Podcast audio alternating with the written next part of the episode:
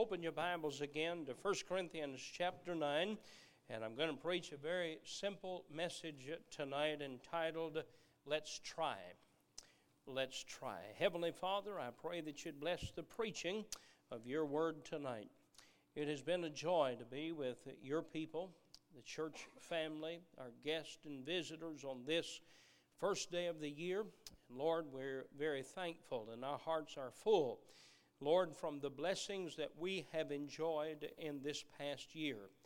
Thank you for your grace and thank you for your mercy. Thank you for your patience and long suffering. Thank you for your goodness to us despite our weaknesses. And Lord, as we begin this year, may we begin the year with the commitment of putting you first in our lives. And I pray that you would bless this simple message tonight I pray that you would use it to challenge us, to cause us to think in our individual lives tonight. In Jesus' name I pray. Amen. I'm going to preach it simply on the subject of trying. I'll tell you now, my purpose is to try and motivate our service for the Lord this year. I want us to look at three verses where we find either the word or the definition of the word try or trying. First of all, I want you to notice our text verse, and that is 1 Corinthians chapter 9 and verse number 24. Know ye not that they which run in a race run all but one receiveth the prize. He states the obvious. When you have a race, uh, ever how many run in the race, one of those win, and one of those receive the prize. And then he says this So run that ye may obtain. Now it's obvious that not everyone in the race wins first place, but you can't win at all if you don't try. And so he says here, so run. I said it this morning, I'll repeat it tonight. Some folks say, if I set goals for the new year, I'm setting myself up for failure. There's truth to that. But you're also setting yourself up for the possibility of victory. I'd rather try and fail than to say I've never failed because I've never tried. I want to add something, and I'm not adding it. I want to point out something else in verse number 25, and this is a great statement. It's not the uh, focus of the message tonight. The focus of the message is that phrase. I have it underlined in my Bible in red, so run that you may obtain. You can't win if you don't run. And then the Bible says this And every man that striveth, everybody that tries for the mastery, is temperate in all things. Whether you win or not, it will increase your character to try. So you're always helped when you try. If you fail and you don't win the race, at least you're a better person for trying than one that doesn't care and they have no reason to have character. They have no reason to be temperate. Are you with me tonight? They have no reason to be temperate because they're not attempting anything for God. So run that you may obtain. Go to chapter 24 of the book of Proverbs, please. Proverbs chapter 24. And I want you to notice what the Bible says in verse number 16. Now, the purpose of the message tonight is I am trying to motivate people to serve God. That's what I'm trying to do. If I worked for the military and I was a recruiter, I would be recruiting you to join the military. I don't work for the Army or the Navy, the Air Force, but I do work for God's Army. And I come tonight as a recruiting officer for the Lord's Army, and I'm trying tonight to get folks to try in serving the Lord. Proverbs chapter 24, notice, if you will, in verse number 16. For a just man falleth seven times and riseth up again. He is not a failure when he falls, you're a failure when you quit trying. So he says, For a just man falleth seven times and riseth up again, but the wicked shall fall into mischief. Now, make note of this. I'd rather fall trying than fall in mischief. Do you see it? I'd rather fall trying than to fall in mischief. Uh, you're going to have times of failure when you try. And so he's telling us here a just man, an honest man. A just man is an honest man. Paul said uh, that it was just a reasonable service that he gave his life to serve God because of what God had done for him. He forgave him of all his sin. He delivered his soul from hell. He gave him his righteousness that he might have eternal life in heaven. And he said, For what God has done for me, it's only reasonable that I would give myself to serve him. And so he says, A just man falleth seven times and riseth up again. The word seven is significant in that it is a word of infinity or continuation. And the word seven does not just mean seven. If you recall when Peter said, How oft should I forgive someone? Seven times. Is that enough? That's God's number. And God said to him, the Lord Jesus said to him, 70 times at seven. I know some folks are at 419 and still counting, and when the day comes, but anyway, uh, what he was saying here, uh, this is a, a, a word, uh, I'm sorry, a number of infinity. So he says here, a just man falleth seven times and riseth again, but the wicked shall fall into mischief. Notice the fall of the wicked in mischief says nothing of him rising again that mischief will ruin his life and he'll have no opportunity to try. So I'd rather live all of my life trying and falling and getting back up and trying and falling and getting back up and trying and falling and getting back up rather than fall one time in mischief and never get back up. I want to try in serving God. Now take your Bibles and go to James chapter 1. James uh, chapter 1. And I want you to notice in verse number 3, Hebrews, James, that's where it was the last time I looked it up. There it is. Hebrews, James, chapter 1, verse number 3. There it is. The Bible says, Knowing this, that the trying of your faith worketh patience. Now, here's how we typically read that, and it is right to do. We make a stand in our faith. Ephesians chapter 6 tells us to stand in the strength of the Lord. We stand.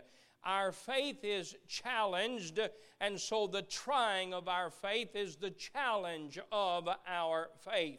In Ephesians, the Bible describes it like this we go from standing to withstanding. That means? Not only do we take a stand, we withstand anything that would try to knock us off our stand. So we see faith standing and trials attacking our faith. But I believe we could also see our faith not just in the position of defense, but we could see it in the position of offense, saying, Have you tried out your faith lately? Are you listening to me? I'm not just using faith to protect, I'm using faith to move forward in the work of God. So I'm going to try. I'm going to put my faith on trial. What am I going to do? I'm going to read a promise in the Bible. I'm going to claim that promise, and so I am putting that faith to the test. Uh, you may go look at a car, and uh, you're thinking about buying a car, and you look at it, you like the color. For some reason, we kick the tires and uh, I've never had one to go flat in kicking the tires, but I've kicked them. And I saw somebody else do that, and I thought that's what you're supposed to do. And the fellow would say, uh, Would you like to take it for a test drive? And so you try it, you drive it. And uh, I, am always worried when I drive because I like to push buttons more than I like to go places. Instead of looking where I'm going, I'm seeing you know what I'm talking about, don't you? You fellas do that, push all the buttons and see if they work. So you're trying out the car. I want to ask you tonight when's the last time you put your faith in offense to do something for God and say, I'm going to move forward by faith. I'm not just going to use my faith to protect my position. I'm not going to use my faith just to protect my stand, but I'm going to move forward by faith. The trying of faith, the Bible says, worketh patience. Again, when we try, it increases our character and that's a good thing.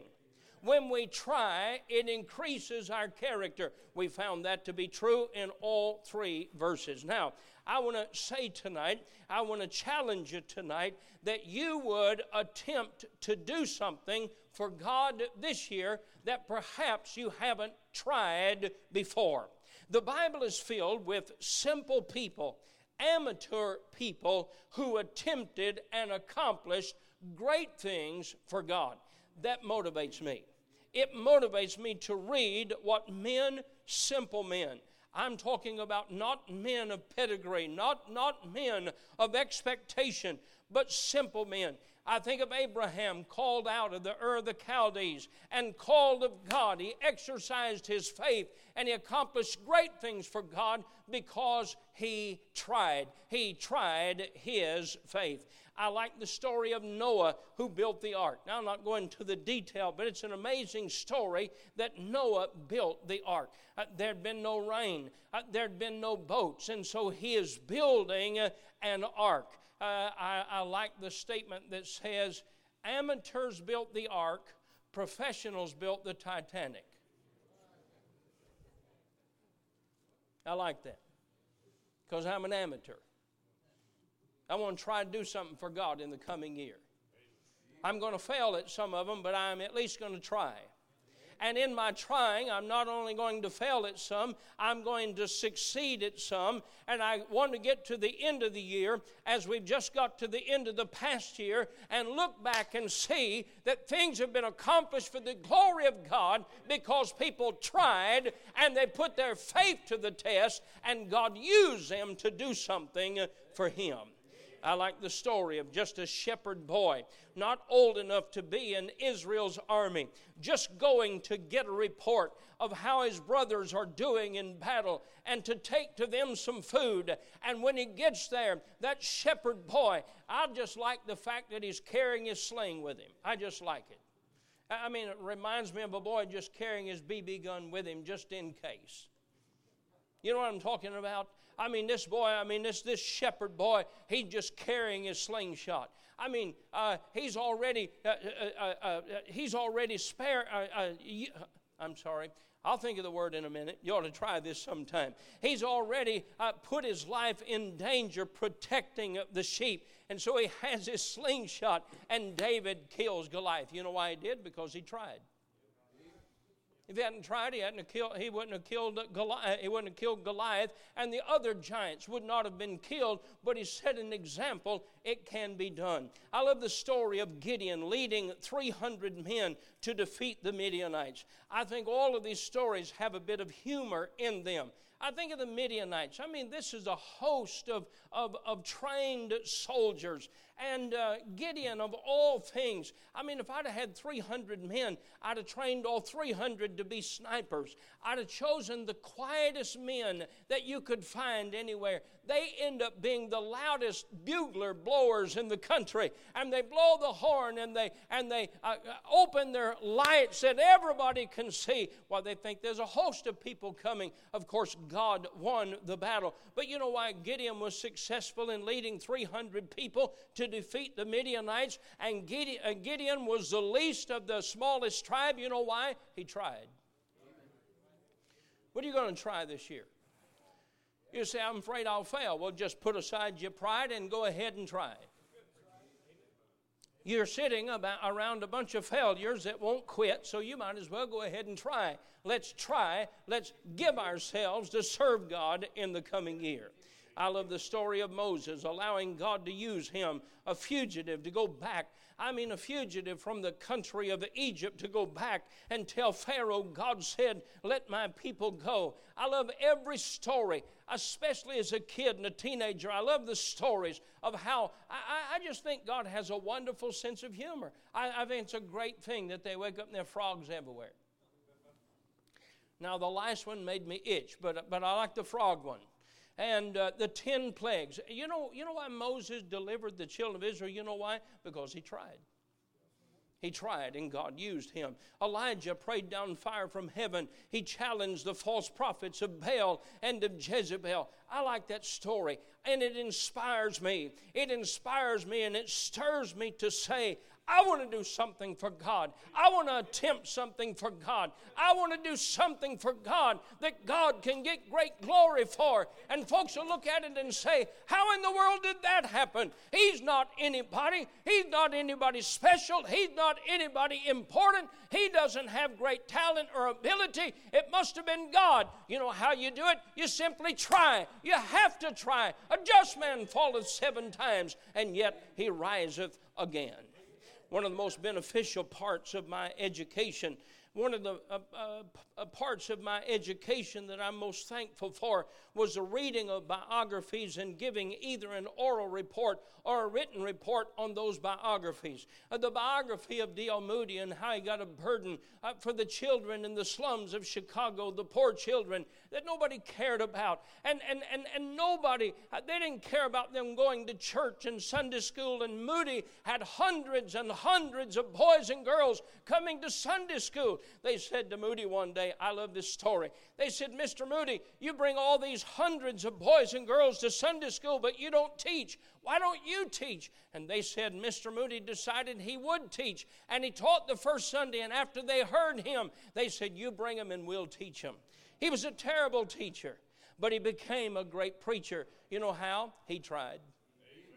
And he failed. And you know what he did? He got up and he tried again and he failed and he got up and he tried again and he kept going. I love the stories of R.A. Torrey. I love the story of Billy Sunday, how he walked away from professional baseball. I was, I, and, and became an evangelist. I was reading week before last, uh, let's see, it was three weeks ago. I was reading the stories of the construction of the, uh, of the tabernacles they would build. I mean, they would build tabernacles that would hold six and eight thousand people, big wooden structures. It'd take longer today to get the permit than it was in those days to build those wooden structures. And they would build those. And I mean, thousands of people would come. Billy Sunday would stand upon the pulpit and preach. He would get up. If I got up on the pulpit, it would be a show. I'd fall off. And uh, uh, but but the excitement and the joy uh, that Billy Sunday had in preaching. You know how he did it? He tried. He tried. I love the story of George Mueller. I love the story of Shubal Stearns, the man who went through the South planting Baptist churches. Now, there's, a, there, there, there's an interest, uh, interesting thing. Of course, George, uh, uh, Billy Sunday and Shubal Stearns, uh, they were in two different eras of time. But Shubal Stearns gave his life to planting churches. Billy Sunday gave his life in preaching large crusades, and he had a lot of people saved. But in the South, where Shubal Stearns planted churches, and the emphasis was not just on getting saved, don't miss it, but going to Sunday school, having Sunday school teachers and preachers and pastors and churches that taught the Word of God, the South became known as the Bible Belt because of planting churches. That fact, and those men were in different eras of time, but that fact influenced me. One of the things of uh, my childhood that's not present in the life of many today is time to use your imagination. When, when, when I was growing up, we had a lot of time on our hands. Now, now, I want you to think what would you do if you didn't have a television, you didn't have a computer, and you didn't have a cell phone? Other than have a seizure, what would you do? Now, think about it. I, I, I mean, think about it. If you didn't have a television, you didn't have a computer, you didn't have a cell phone, what would you do? And you had time. You was growing up as a child you'd use your imagination. You, you, you, you would play games. Uh, we, we, we played basketball, we played softball. The first softball field we had, this is the truth, the first softball field that, that we had, left field was a hillside. It really was. Right field was a big, long, flat field, but left side was a mountain. Uh, you had to have one leg shorter than the other to play in left field. But if one good thing about it, if you missed it, the ball would roll down to you, playing just behind the shortstop. And, and, and we played and we played and we played. I, I, I played softball until the cover came off the ball and we took duct tape and made the ball again. We, we had time and we used our imagination. We, uh, we, we played hide and seek.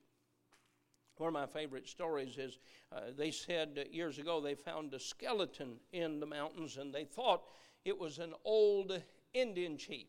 And they came in and they did all the testing and all of that, and they discovered he was a hide and go seek champion of 1947.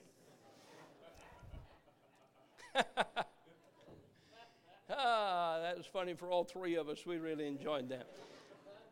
But we used our imagination. We played cowboys and Indians. We did. We played cowboys and Indians. And, and we carried guns everywhere we went, loaded guns.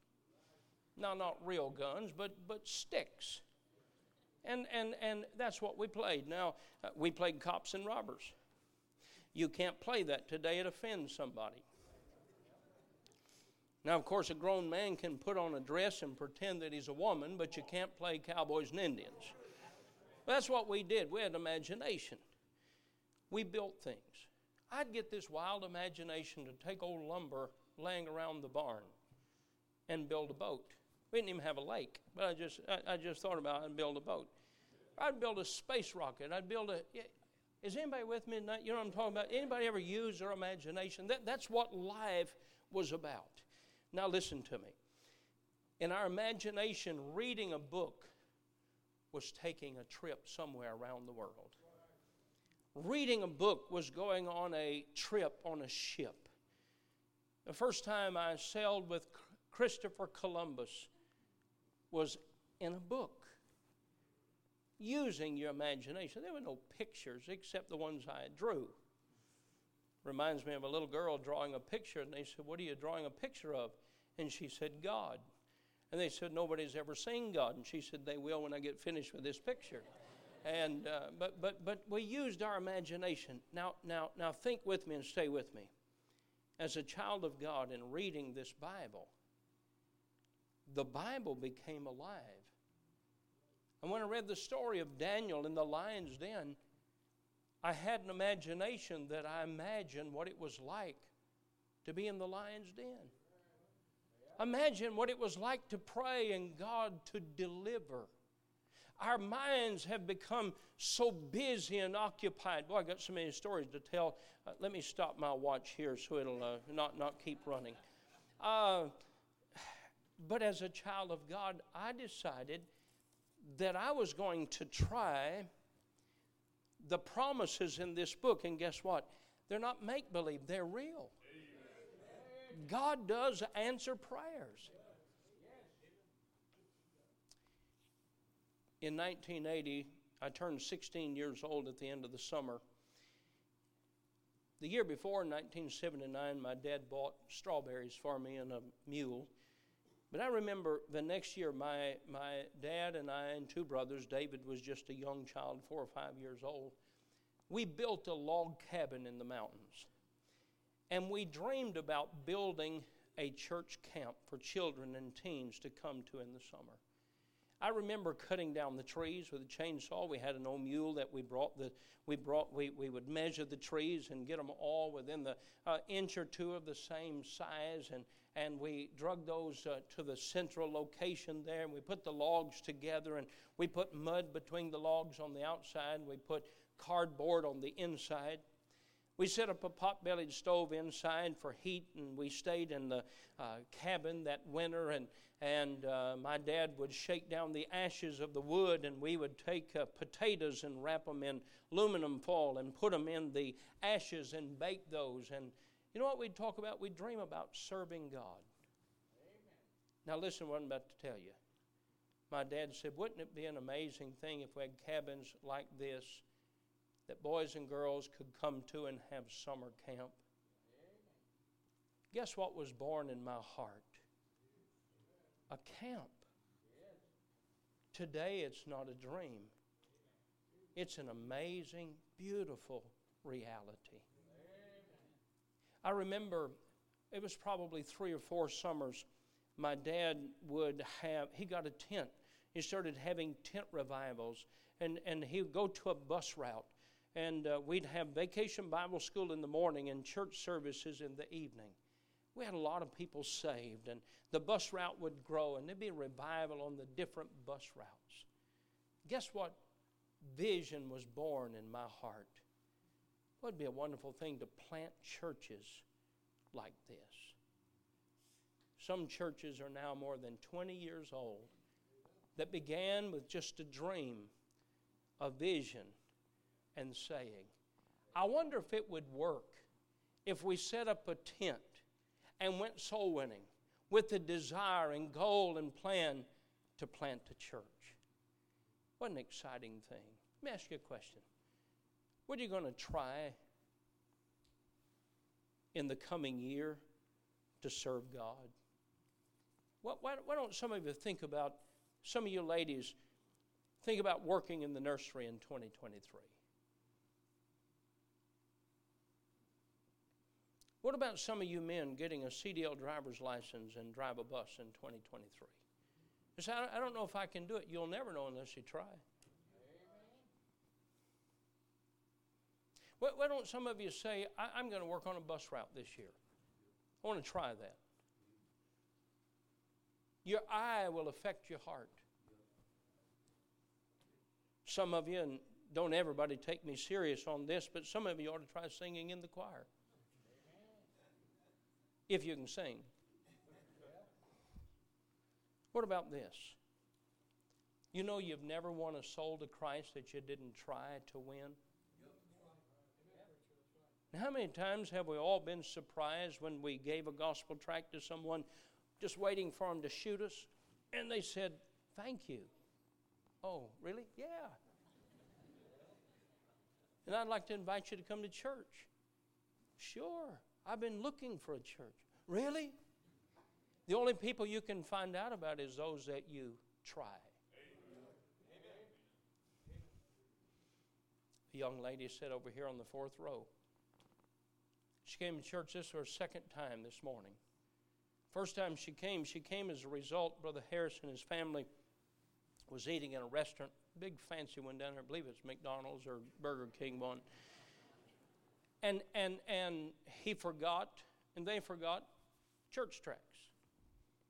And then they went back out to the car and they said, We got to give that gal, she's a good gal, we got to give her a church tract and invite her to church. You know, you know why she was here this morning? You know why she was here last week? Because they tried. Nobody's going to come to church that you don't invite. We have to try. What if I fail? Well, I'd rather fall trying than fall in mischief. Amen. Falling keeps me busy, falling develops my character. But the Bible says uh, the, the wicked, they fall into mischief. My dad started Bible Baptist Church in Hazard 1972. They bought property and started building a building in 1975. That was my first, first experience watching a building be built. My grandfather was a part of that. I remember my grandfather's measuring tape was not one that you pulled out and a retractable one, one that went in. My grandfather's measuring tape was a unfolding stick. You know what I'm talking about? They're about this long and they you unfold them like that. My grandfather taught me, he said, that's an inch, that's a half inch. He said, see this mark right here? That's a quarter of an inch. That's an eighth of an inch. That's the 32nd. Now, if I tell you I need a board that is uh, 38 inches and three quarters, I want you to learn. And he taught me that's, that's where I learned first about measuring boards. I learned how to mix mortar for laying concrete blocks. I learned how to dig ditches and put in water lines. I learned how to frame two by four walls on 16 inch centers and 24 inch centers. I learned how to install insulation between the two by four studs and then itch and scratch the next three days. I've overseen the buildings, and, and, and just on the college and the church, we've saved over a million dollars on a general contractor because that experience that I have. A banker asked me the other day, When did you become a builder? I said, Oh, I was just a kid. I grew up building churches. We, we built some walls that fell down. But what we did the next time was put more mortar than sand, and we learned that's what the problem was. We had too much sand in there the first time. I'm just saying tonight, as we begin a new year, why don't we try to do something new, something else in serving God? Let me give you these quotes that are a challenge to me. Great things happen to those who don't stop believing, trying, learning, and being grateful. Do not fear failure, but rather fear not trying. Only those who dare to fail greatly can ever achieve greatly. Here's a good quote A bruise is a lesson, and each lesson makes us better. Each mistake teaches you something about yourself. There is no failure, remember, except in no longer trying. It is the courage to continue that counts. It is common sense to make a to take a method and try it. If it fails, admit it frankly, try another, but above all, try something. President Roosevelt. Winston Churchill said, Success is going from failure to failure without loss of enthusiasm. Churchill said, Boy, I love this one fear is a reaction, courage is a decision. The price of greatness is responsibility. You hear folks say often, I'm not responsible for that. You know what greatness is? the willing to say, the willingness to say, I'll be responsible, I'll try. But if you fail, folks will mock you and folks will laugh. I'd rather be mocked for trying and failing than to fall in mischief with the wicked. Stand with me tonight, if you will, please. When we think of failure in the Bible, we think of Peter, people like Peter, who denied the Lord and cursed. But he tried. And when he got back up again, it was Peter that was chosen to preach at Pentecost when 3,000 were saved and baptized. When we think of failure, we think of John Mark because he turned back from serving. And yet, when he failed, he got back up again. And he learned and was used to write the Gospel of Mark in the New Testament. Prophet Elijah's depression uttered the words, Lord, take my life. He said he wanted to die, and yet he accomplished more in his attempts and failure than all of those who never tried at all. Heavenly Father, help us tonight to understand